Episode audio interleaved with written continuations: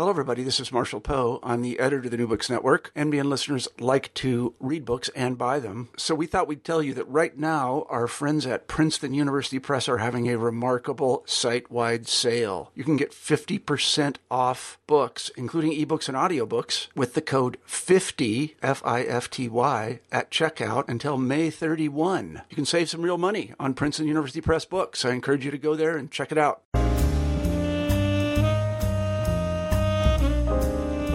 Hello, and welcome to New Books in African American Studies, the interview series where writers of African American arts, culture, life, and sciences discuss their new books. I'm your host, Vershawn Young, and today I had the opportunity to speak with Sikivu Hutchinson, an activist, author, and cultural critic who has written a brave new book about the impact of God and religious dogma on black communities, especially their impact on families, women, and children. That book is entitled Moral Combat Black Atheists, Gender Politics, and the Values Wars. It was published by Infidel Books in 2011. This book is engaging for anyone interested in race and cultural politics and progressive race politics in the 21st century. Listen it. Hello, Sikivu. Hi, how are you? Very well. Thanks for asking.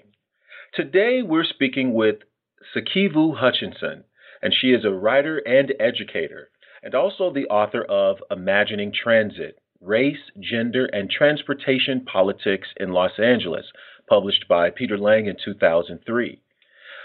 Sikivu has also published fiction, essays, and critical theory. She currently resides in uh, California, and we're delighted to have her on the show today. Sikivu, can you tell us a little bit about yourself?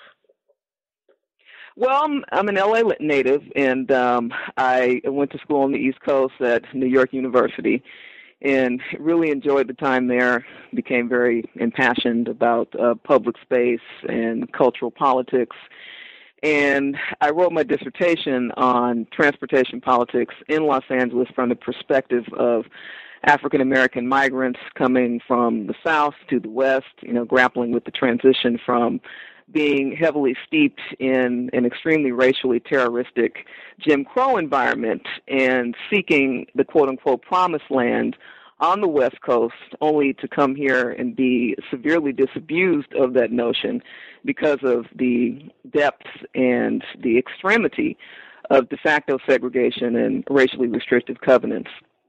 So that was a passion of mine, um, you know, really linking the psychic aspect of the African American experience and trajectory with the built environment and looking at this sort of palimpsestic history of public transportation, the fact that LA had the largest streetcar system in the world up until its dismantling in the 1950s and 1960s, and that's something that's not typically associated with LA because LA is so car driven mm-hmm. and sprawling and horizontal in its uh, layout.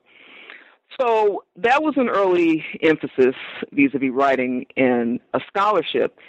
And over the past several years, I've been engaged in examining the trajectory of African American humanists and atheists because this is an area that is severely under researched, particularly from the feminist perspective. There actually isn't any uh, significant feminist, African American feminist scholarship on African American secular humanists and atheist traditions. So I published Moral Combat in 2011 uh, to really crack open the discourse because there's been um, a lot of online organizing amongst African American non believers and humanists. Um, there's been a little grassroots real time organizing, but it's very, very nascent. And women's voices have really been at the forefront of this movement. They've really been propelling uh, a lot of the issues around the hyper misogyny and sexism and homophobia within the black church, the degree to which the black church has not really dealt with these issues of, you know, women's leadership, of the closeting of gay, lesbian, transgendered, and bisexual parishioners, the political disengagement on radical and progressive politics, And these are all questions, issues, and themes that have been raised over the past several decades by African American non believers, skeptics, agnostics, and humanists. Mm-hmm. And I'm going to ask you to tell us a little bit more about how you came to write the book that we're talking about today, Moral Combat Black Atheists, Gender Politics, and the Values Wars, which you said was published uh, in 2011 and by Infidel Books. But I want I was wondering if you could give us a little bit more about your um, uh, personal history. Your father is a somewhat famous figure in uh, California and nationally, isn't he? Uh, yeah. um, he is a commentator and a, a political activist, longtime journalist in uh, public radio. He currently has a show on the Pacifica station KPFK in Los Angeles, and he's also a commentator for MSNBC and other outlets has done a lot of work on uh, police brutality and excessive force and institutional racism and segregation here in Los Angeles. And so that really um, influenced me in terms of my sort of early thinking in cultural slash political context on humanism. I did grow up in a secular and I would say humanist uh, background, family background. Both parents were humanist, there was no emphasis on organized religion, only through extended family. Um, so there wasn't a real belief system around embracing the mainstream tenets of Christianity uh, in the black church. And that was something that was very formative for me because, of course, you know, growing up in South Los Angeles, which is a heavily religious community, which at that point in time was still predominantly African American, you know, the black church played a very huge role in every aspect of civic engagement and community organizing, politics, and social welfare. But our home was uh, something of a secular oasis, you know, in the midst of that community. So activism, social justice, gender justice, and humanism were really sort of the main planks of you know my sort of formative belief system. And naturally, being a non-believing household, or let me just say a humanist household, because there have been some attempts to revise uh, my parents' perspectives. You know, my father is claiming that he's always been a spiritualist. I, I didn't really see that when I was growing up, but um, anyway, so there's been that element of revision, mm-hmm. you know, that's crept into you know our upbringing. Um, but the point is that there was pushback, obviously, you know, from community members, family members, friends, you know, constant questions about, you know, how come you don't go to church regularly? Do you believe? You know, do you read the Bible?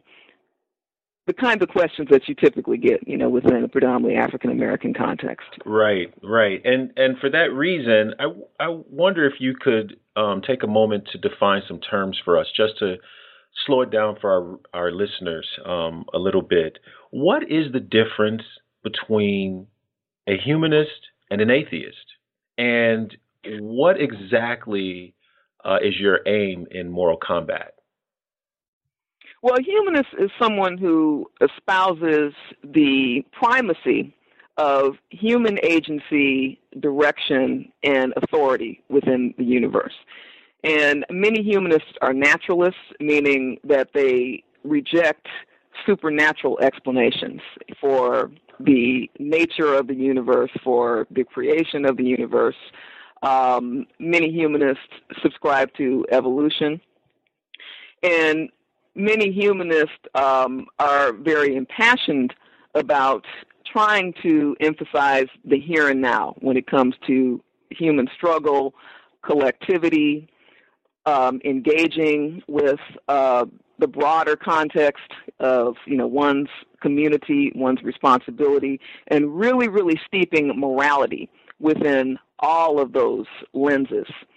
So in a nutshell, humanism rejects supernaturalism. You know, mm-hmm. there is no creator, there's no intelligent designer, there are no deities, you know, that are micromanaging our actions, that, you know, have license, you know, over morality. Basically, humans articulate morality within the context of their lived environments and their circumstances. Atheists and a lot of humanists, you know, espouse atheism as well. But atheists are distinct insofar as they reject the notion of supernatural beings, and that's really the foundation. So you can be a humanist and an atheist. Um, you don't necessarily have to be a humanist in order to be an atheist. So those are some distinctions in terms of cultural and political ideology. You know, atheism is a little more reductive, you know, insofar as it is just simply a rejection of supernatural deities and beings. Mm-hmm. Who would you say is your primary audience uh, for moral combat? Primary audience would be non-believers of African descent and other people of color. That's that's the primary audience. Mm-hmm. But I would say that the broader audience would be those that are interested in learning more about this tradition and about the real struggle and stigma that our culture still associates with atheism, non-belief, and humanism. I mean, certainly we've seen um, the real backlash against critical thinking on organized religion, you know, within a mainstream political context with the ramping up of the religious right and the ramping up of the reactionary conservative flank of the GOP. And so that's something that I tackle very proactively and frontally in moral combat in trying to articulate an alternative perspective on public morality as it pertains to the lived experiences, community context, and cultures of peoples of color. Because certainly we can look at, for example, the backlash against reproductive rights and reproductive justice and the way that that plays out very specifically and insidiously in the lives of African American women who have come under attack not just from the white religious right, but from the black and Latino religious right in terms of being these dangerous breeders that are running out to get abortions, committing quote unquote black genocide, um, undermining the sustainability of African American communities by not stepping up to the plate and creating more black babies. And so moral combat is, is an attempt to focus very laser like on the practical implications of that kind of propaganda in public policy and the fact that we've seen so much legislation nationwide that is very focused on denying women the right to self determination when it comes to abortion and birth control and STD and, and HIV uh, prevention all of these things are extremely critical to African American communities. You know, as we look at the fact that we have these skyrocketing rates of mass incarceration and um, lack of access to academic equity, to college, to living wage jobs, to affordable housing. So I take a, a broader lens in moral combat. It's not simply looking at the perspectives of black non-believers vis-a-vis white new atheists and the new atheist movement is more or less a an attempt to mainstream and to really politicize in a very militant way um, the discourse of atheism on a global basis. Mm-hmm. And so the book is not just an effort to say we're here, you know, we're proud, we want to be out, you know, as atheists. but it's it's really attempting to contextualize atheism and secular humanism in a very concrete, specific way when it comes to how we have been deeply disenfranchised by these conservative, reactionary, Christian fascist public policies. Mm-hmm. And your book uh, addresses that, but it wouldn't be just the um, uh, extreme right or the ultra conservatives. I think your your book takes up um, neoliberal ideology in in many ways as well, um, and even there in the opening chapters a critique of uh, the black church, which I wouldn't characterize as as ultra conservative. Can you say more about that? Yeah, absolutely. Um, so one of the things I thought was important was really trying to make a connection between a, a secular humanist vision and education. um, when we're looking at issues of the institutionalization of heterosexism within the context of the black church. And the black church obviously is not monolithic. I don't want to trot out the term the black church in a way that is going to be essentialist. Mm-hmm. But just for the sake of discussion, the black church has really been under siege, you know, over the past several years, um, not just from without, but within, from within as well. You know, in terms of there being critics that have stepped up to the plate and really tried to crack open the foundations of sexism, heterosexism, homophobia, and economic impropriety that has taken place within a lot of large black church congregations. So the book is really trying to highlight those voices and acknowledge that, yes, the black church has been a site of agency for African American women since slavery and into contemporary times. Mm-hmm. But it has been a very reductive and reactionary site as well.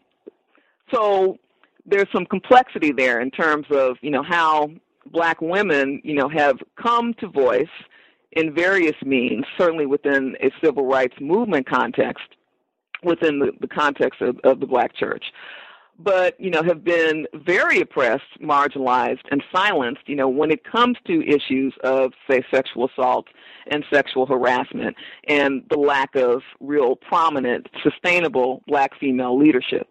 Obviously, we know there've been a lot of scandals that have erupted mm-hmm. in major, you know, black church congregations, um, like Eddie Eddie Long and his New Birth missionary congregation, mm-hmm. um, being accused of, you know, abusing young African American men, being accused of being closeted uh, while being, you know, super hyper homophobic.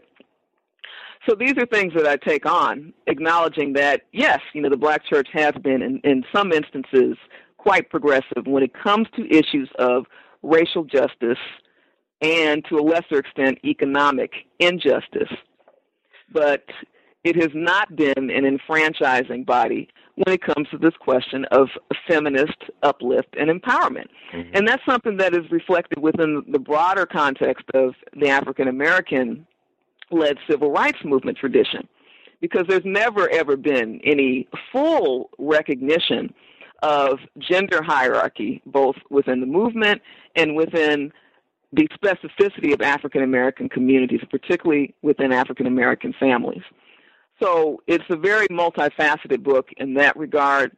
Um, I also branch out into the role of public education within a K through 12 context, and you know, really examining where African American gender mentalities are coming from, and mm. how these mentalities that really marginalize, objectifies, and dehumanize, you know, African American women, particularly young African American women, not only you know radiate from a very Judeo-Christian um, influenced context, but you know from the context of the dominant culture, you know, that has commodified black women's bodies vis-a-vis hip hop and rap traditions um, when it comes to music and videos, but also vis-a-vis marketing traditions and the global, you know, consumption of, you know, black women's bodies as sites of pornography. Mm-hmm.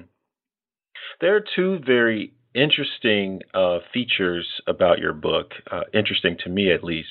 Uh, one is how you uh, ground your argument in African American uh, cultural and literary thought uh, using such figures as W.B. Du Bois, Zora Neale Hurston, Nella Larsen, James Baldwin, etc. Um, and I'm hoping that you can talk more about that um, that literary and cultural history and how it uh, uh fuels your your argument. And then the other thing is your your critique of contemporary race and, and racism, um, or I should say, race relations um, among uh, African American non believers uh, and white atheists. Um, so those two things I think are very um, interesting. Would you talk to one or both of those? Yeah, I thought it was really important to bring in the the thinking of early African American secular humanists, particularly Nella Larsen and Zora Neale Hurston, because there has not been a lot of uh, literary criticism, a lot of scholarship, you know, on their work from that particular perspective. Nella Larsen was important because she wrote this landmark book called Quicksand in the late 20s. And you know, Quicksand was really just groundbreaking, trailblazing in many regards because it featured a young African American woman, biracial, who espoused a secular humanist belief system, who really pushed back against what she perceived to be the pernicious influence of organized religion on the lives of African Americans. Um, you know, there's a really great passage in the book where she's sort of observing a church uh, congregation and she starts musing about how, in her mind, Christ- Christianity was the white man's religion. Uh, this whole notion of revering and lifting up the white man's God was, you know, deeply problematic because African Americans were so extremely disenfranchised, you know, economically impoverished, and it was a form of imprisonment for her. And the book really traces her you know, emergence, you know, as a critical thinker and her disillusionment with being in Harlem, which was literary mecca, you know, during the 1920s into the 40s, uh, cultural mecca, and you know, being in this really spirited period of you know incredible ferment but at the same time feeling disillusioned and you know feeling isolated and alienated because you know she did harbor these beliefs and really she really couldn't find any sense of community in that context mm-hmm. Hurston was formative for me because she wrote this really great essay called Religion in the 1940s, and she talks about her influence growing up in the black church, being extremely moved by black church oratory and really like being betwixt and between because of the degree to which black performance traditions and you know black spoken word traditions black expressivity you know were so vital to her development you know as a writer as a thinker as an artist and an anthropologist but at the same time really emerging as a free thinker in this context of the black church. And so that essay captures her ambivalence and the way that she pushed back against these traditions and came into her own as a freethinker who, you know, ultimately rejected the belief in and existence of deities and other supernatural figures because she was so strong minded and strong willed and, and such an independent thinker and she felt that this again was a shackle, you know, on African American creativity and intellectualism.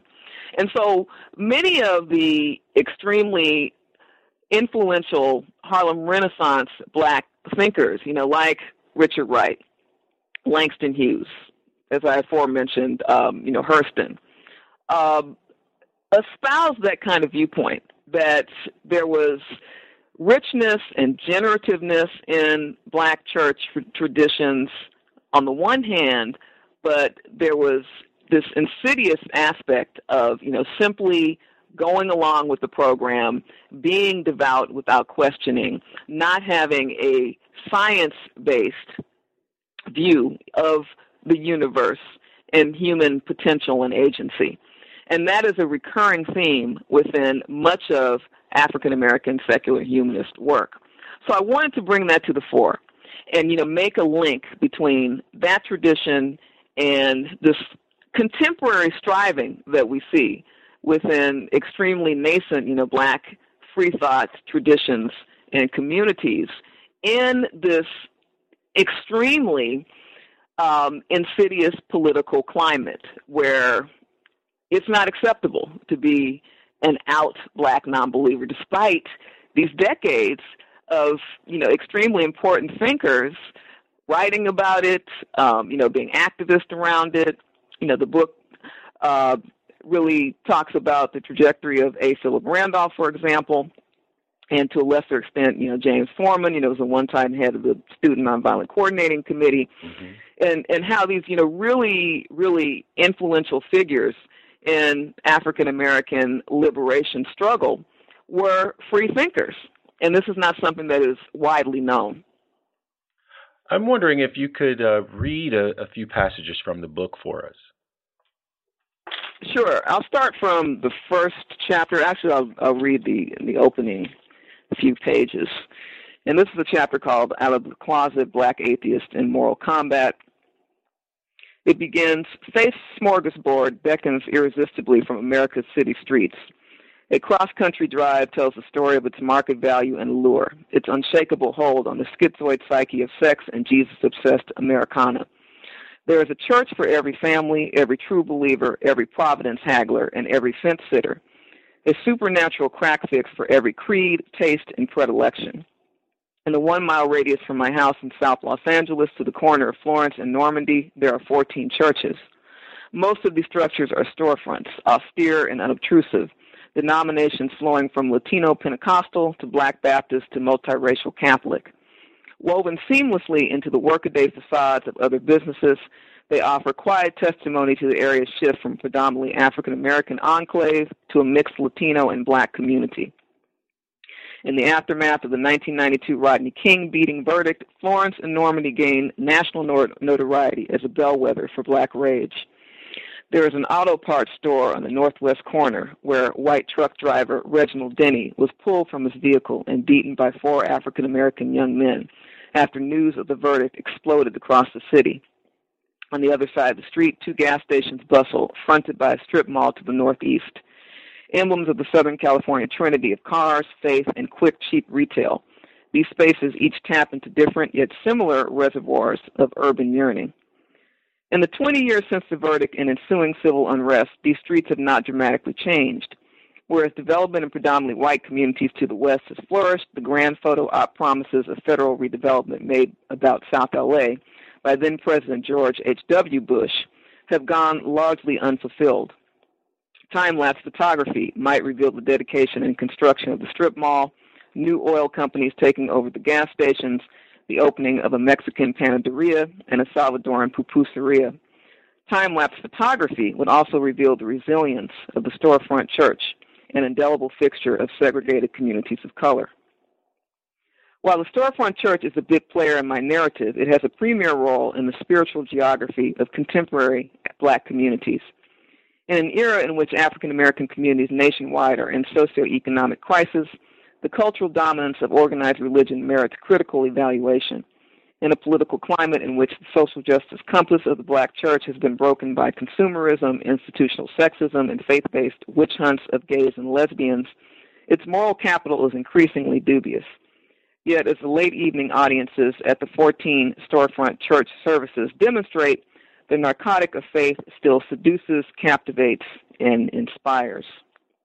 In this book, I will contextualize the 21st century struggle of African American feminist, humanist, atheist, examining such themes as moral combat in contemporary American politics, the gender complexities of free thought and atheism, and secular and humanist social justice possibilities in black communities. Very nice. And the book reads as exquisitely throughout as you as you just demonstrated. Thank uh, you. I asked you a, a, question before I asked you to read, and I just want to return to it in our last few minutes. Sure. And that is, uh, what is the role of race relations um, in your book? It's extremely important. So, um, based on the passages I just read, I, I really wanted to ground contemporary black secular humanist thought in the realities and complexities of black peoples in the 21st century. And the fact that we look around us, and many of us in the so called inner city see that there has not been significant change when it comes to redevelopment and when it comes to dismantling de facto segregation. Mm-hmm. So in South Los Angeles, for example, there are many open spaces where there are not, um, I would say, culturally responsive uh, developments. There are not a lot of parks in our community. There um, are not a, a, lot of you know healthy grocery stores and outlets of that nature. There aren't a lot of community centers and recreation spaces for young people. And that's more or less been the state for the past several decades. While when we go to the west side, which is a predominantly white community, only several miles from here, all of those spaces exist.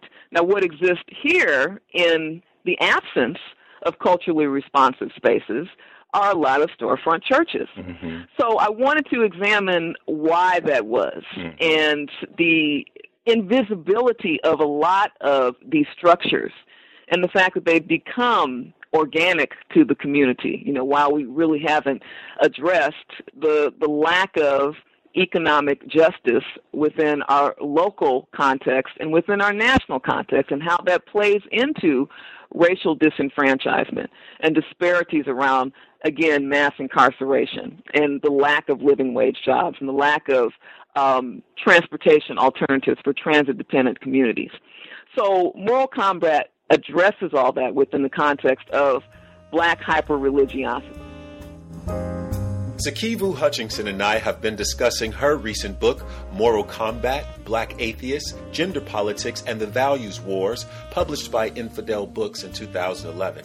I hope you enjoyed our lively discussion, and I look forward to discussing with Sikivu her new book that's about to come out on race rebels. Please stay tuned, and if you haven't gotten that book, go out and get it.